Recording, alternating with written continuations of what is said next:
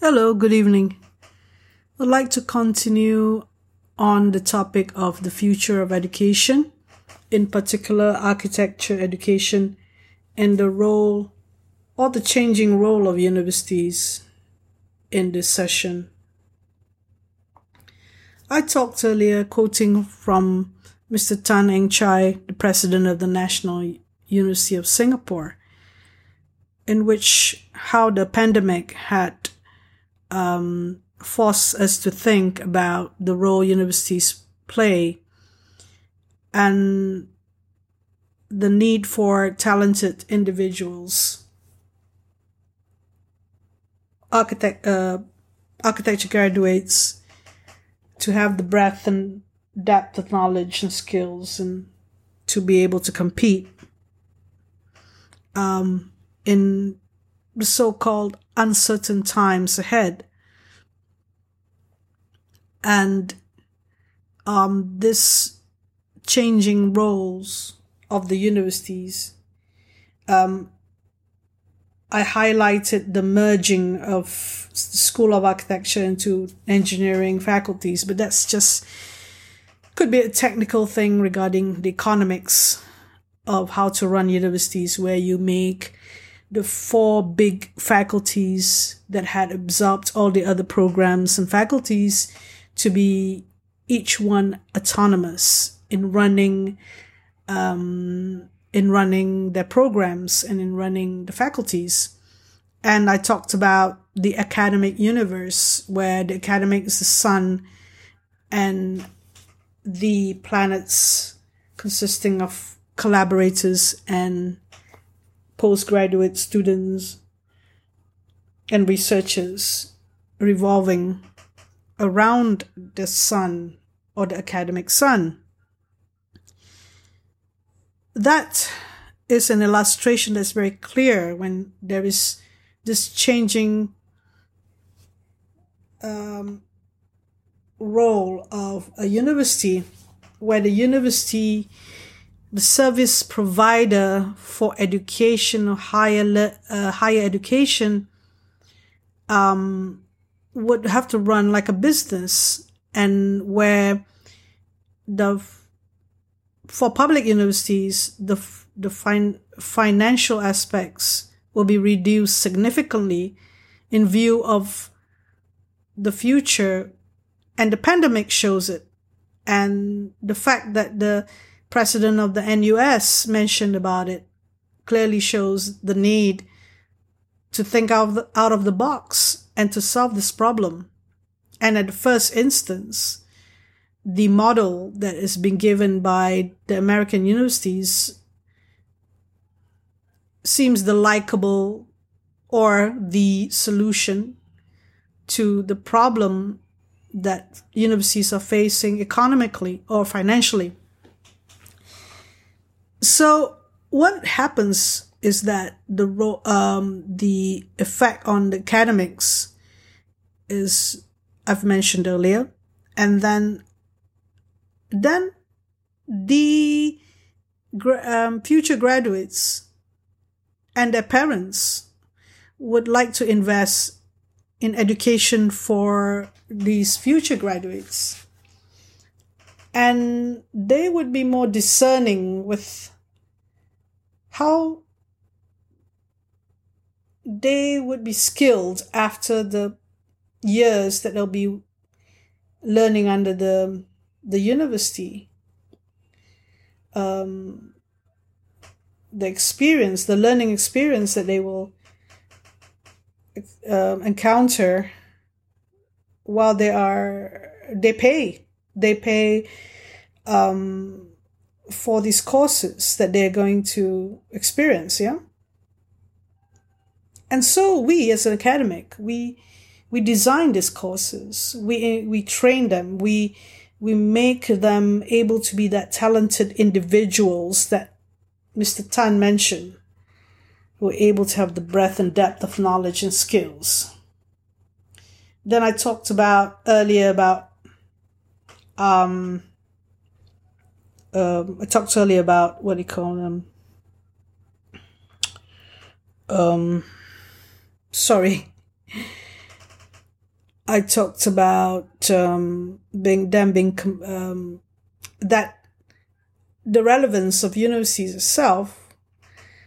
Um, do we need to have universities for that? But because of the credentialing, the credentials and the paper chase, you know, that you're graduate from, you know, that piece of paper that says you're a graduate is what it is. But now people are thinking beyond it, just a piece of paper because there's no guarantee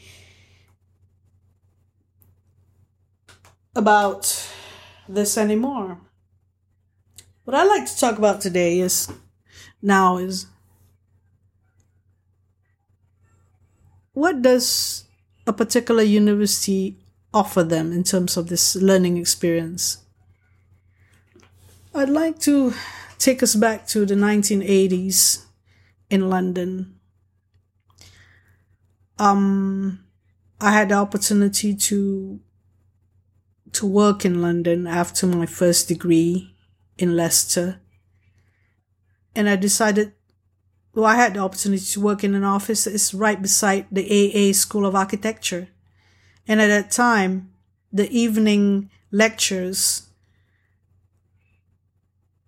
like Thom Mayne, um, Herman Hertzberger, Zaha Hadid, all those, well, you you you call you call them star architects, but they were emerging architects at that time in the eighties, and they were tutors. They were studio. They were conducting studios at the AA, and and there was all these exhibitions, and I kept on going there every as many times that I can, and there was the RIBA evening lectures as well. And at that time, I was doing, I was practicing in a company um, as a part one graduate. And that was the best time from that I had working and learning. You can imagine that such um, lectures available now this is the 80s where you don't have the internet yet, yeah? So now you can imagine I can access all this.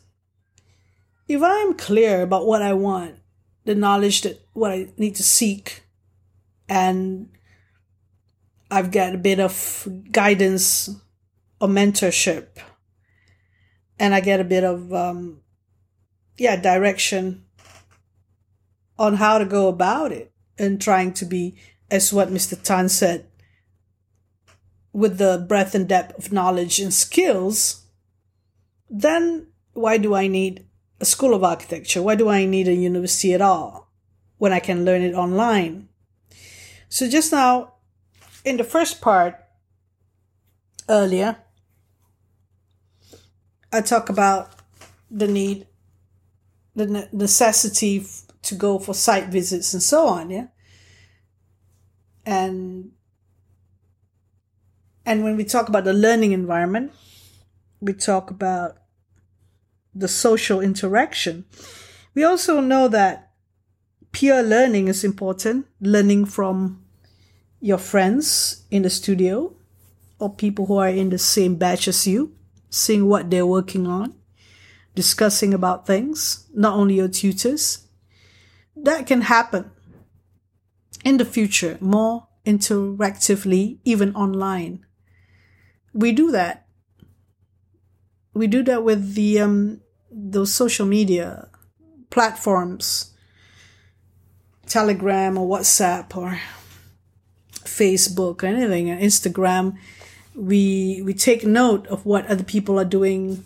If they have, um, they publish what they're doing or in your Insta- Instagram stories what's happening to you. You can meet them when you need to, your peers in cafes or in the studio. There are so many choices of social interaction uh, in the um, learning interaction, as you can say that. And you just need guidance, really you just need, you have a program, certain timeline to finish your project and the urgency to finish it on time. And that's what courses are that you pay for. And then you get your certification. But what if you, like I say, going back into this time when I was, um, I was, um, uh, what do you call it, um, practicing architecture. And also I was learning. There was a very good example of me getting a lot of knowledge and understanding because I knew that I liked certain certain philosophy or I like to follow certain architects. And I had that investigative mind. I, I love theory. I love discussion. If only we could um, set this up for um, students of architecture or students in general, university students, to love these things even before they go to the university. And that was the um, some of the discussion we had regarding what is the university and uh, um, earlier, and um, where reading. Um, well, for example, this the secondary schools in, in France, they, they they have a lot of reading to be done in terms of the classics or certain sort of literature, exposing them to a lot of philosophical um, understanding. And this philosophical understanding is, is asking questions about the world and asking the right questions and and the, the inquisitiveness that nature that curious nature that one has to have would would bode well for the basis of being the thinking the thinking architect to be even before you step into architecture school. And isn't that a good thing? That you could know what you want earlier.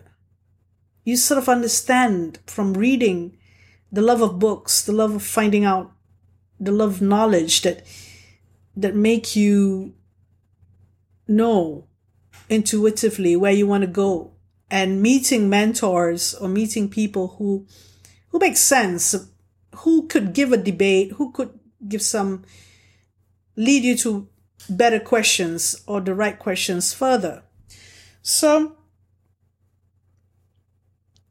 why do we need universities? If we could prepare secondary school students to ask questions. Obviously, it has to do with credentials. And if you have this piece of paper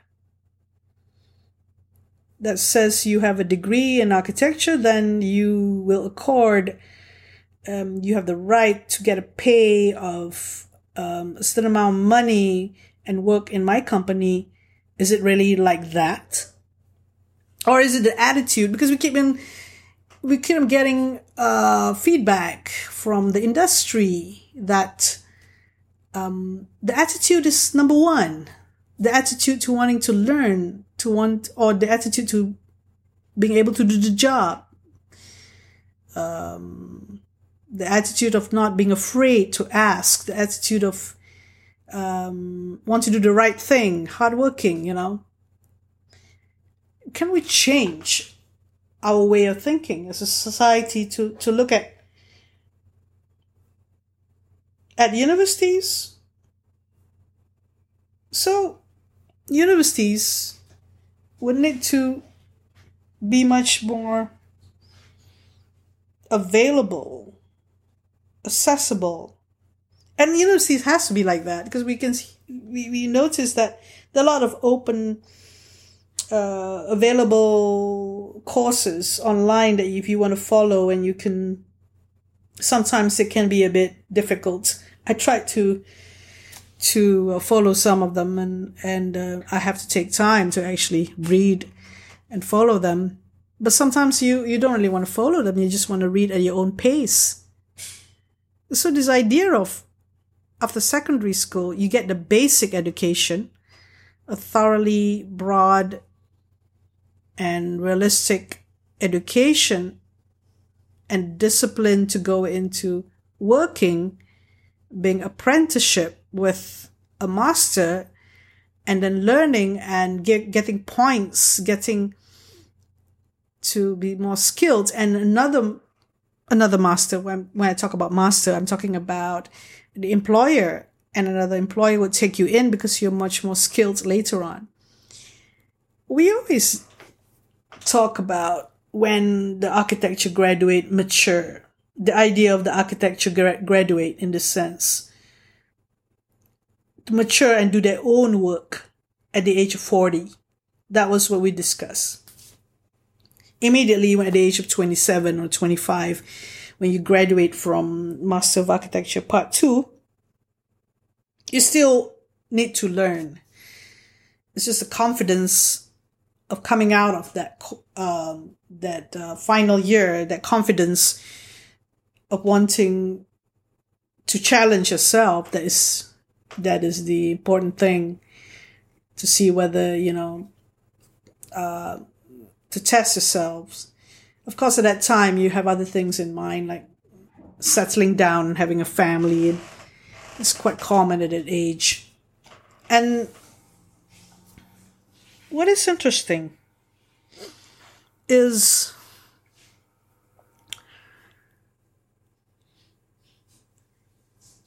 this way we package things. Like you got to finish in five years and then you can you know the world is an oyster, your oyster and you can you know do what you need to do. There is this preconceived ideas of, of what happens after a certain age that you should be doing and where is the end of the road? Is there an end of the road?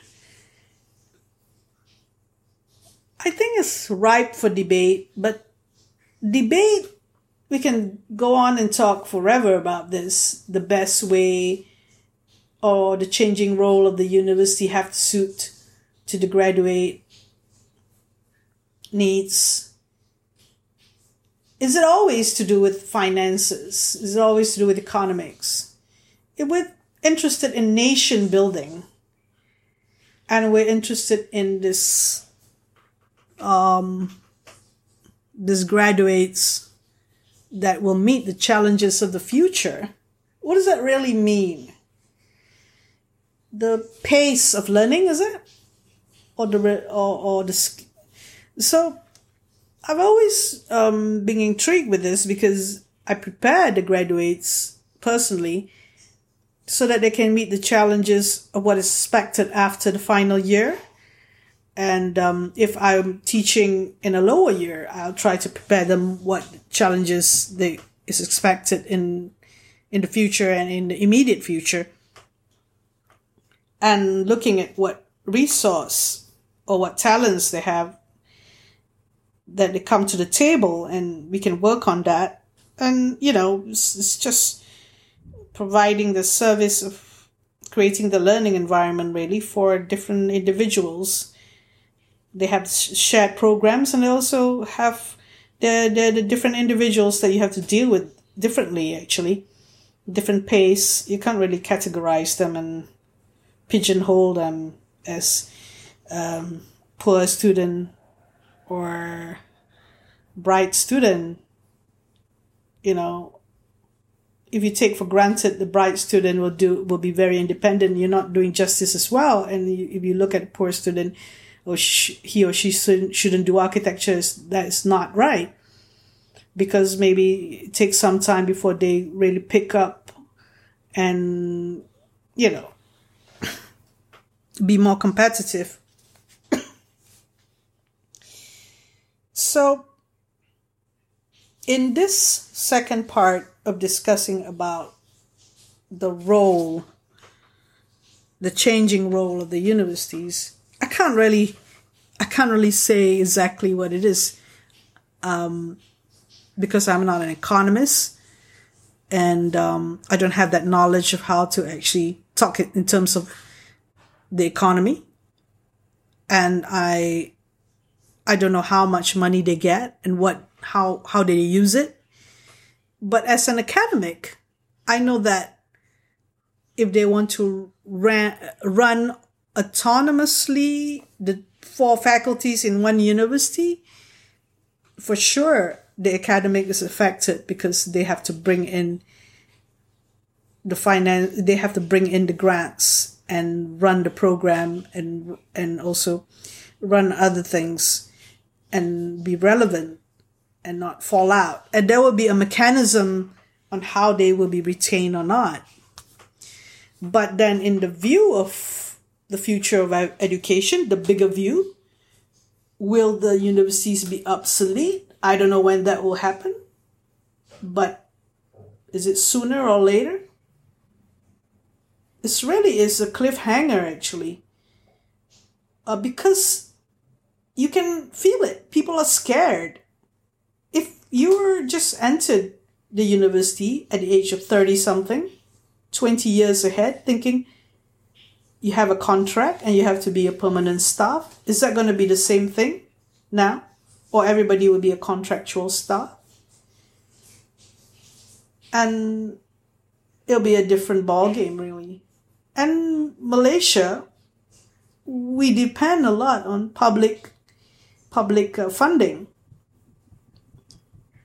and they have to to look at the numbers and see that not much is happening here, so we gotta we gotta have to go and face this challenge head on. Um, so the future of education, uh, depending on what subject area that you want to learn, does it matter? All of the future of education of higher education is going to be the same situation where we are facing us uncertainty, uncertainties, and universities are just entities that have been riding and coasting all this while, and, and now they're facing with these challenges, and the different faculties are facing these challenges, the different professions. We think is iron solid, but now we, th- we think of protecting our corner, but society demand that we interdisciplinary. Society demand that we be much more fluid. Like Bruce Lee said, be like water. Okay, digress. So my conclusion for this topic is I like to make a conclusion and move on. And uh, all I can add to the discussion, really, as an academic, is that what the academic has to do, they cannot hide behind other academics now. They have to be on their own and be independent and compete. Um, this ranking, the ranking of universities is going to fall like a pack of cards soon. It's like we're establishing our lives on some idea and notion because we had a different situation back then in the 90s, you know, when we don't have the university ranking system. So all these notions, they would go away, just like technology become obsolete. Um, Facebook is still there for a decade. It's like a conglomerate. It's like a whole country with big economies, billions. And we are sold to it. We are sold to social media. And but things can change with the blink of an eye and um, it is all perceptions, isn't it? Psychological perceptions that has made us to think that way. And this is it's the same with universities. Someone who went to university in Malaysia in the early 80s, at that time there was a need for people who can draw. the bread and butter was drawing, the drawing skills, the ability to detail. Now, you still need to draw, to communicate, but you take in a lot of other stuff. And for some people, it's basically just doing animations or, or um, doing graphic design, really, and not really architecture. That's the criticism of some architecture work. Copy, because at one time in the 90s, we know a student is copying. It's easier to identify where he copied from. But now, the with um, the internet age and the ideas it regurgitates again and again. And they become more robotic rather than focus on the individuals. We have to go back to focus on the individual skills and talents. We have to go back to actually giving the best challenge for the graduate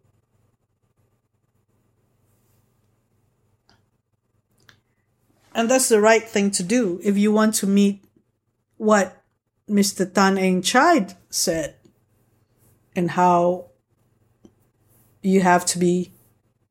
He mentioned as well the academic universe. Oh, I mentioned that really, sorry. of being competitive, being relevant, basically trying to to be challenged. So with that, I thank you for this being with me this evening. This is Nazia Mama Jacob, and this concludes part two of the future of education, the changing roles of university. Thank you very much.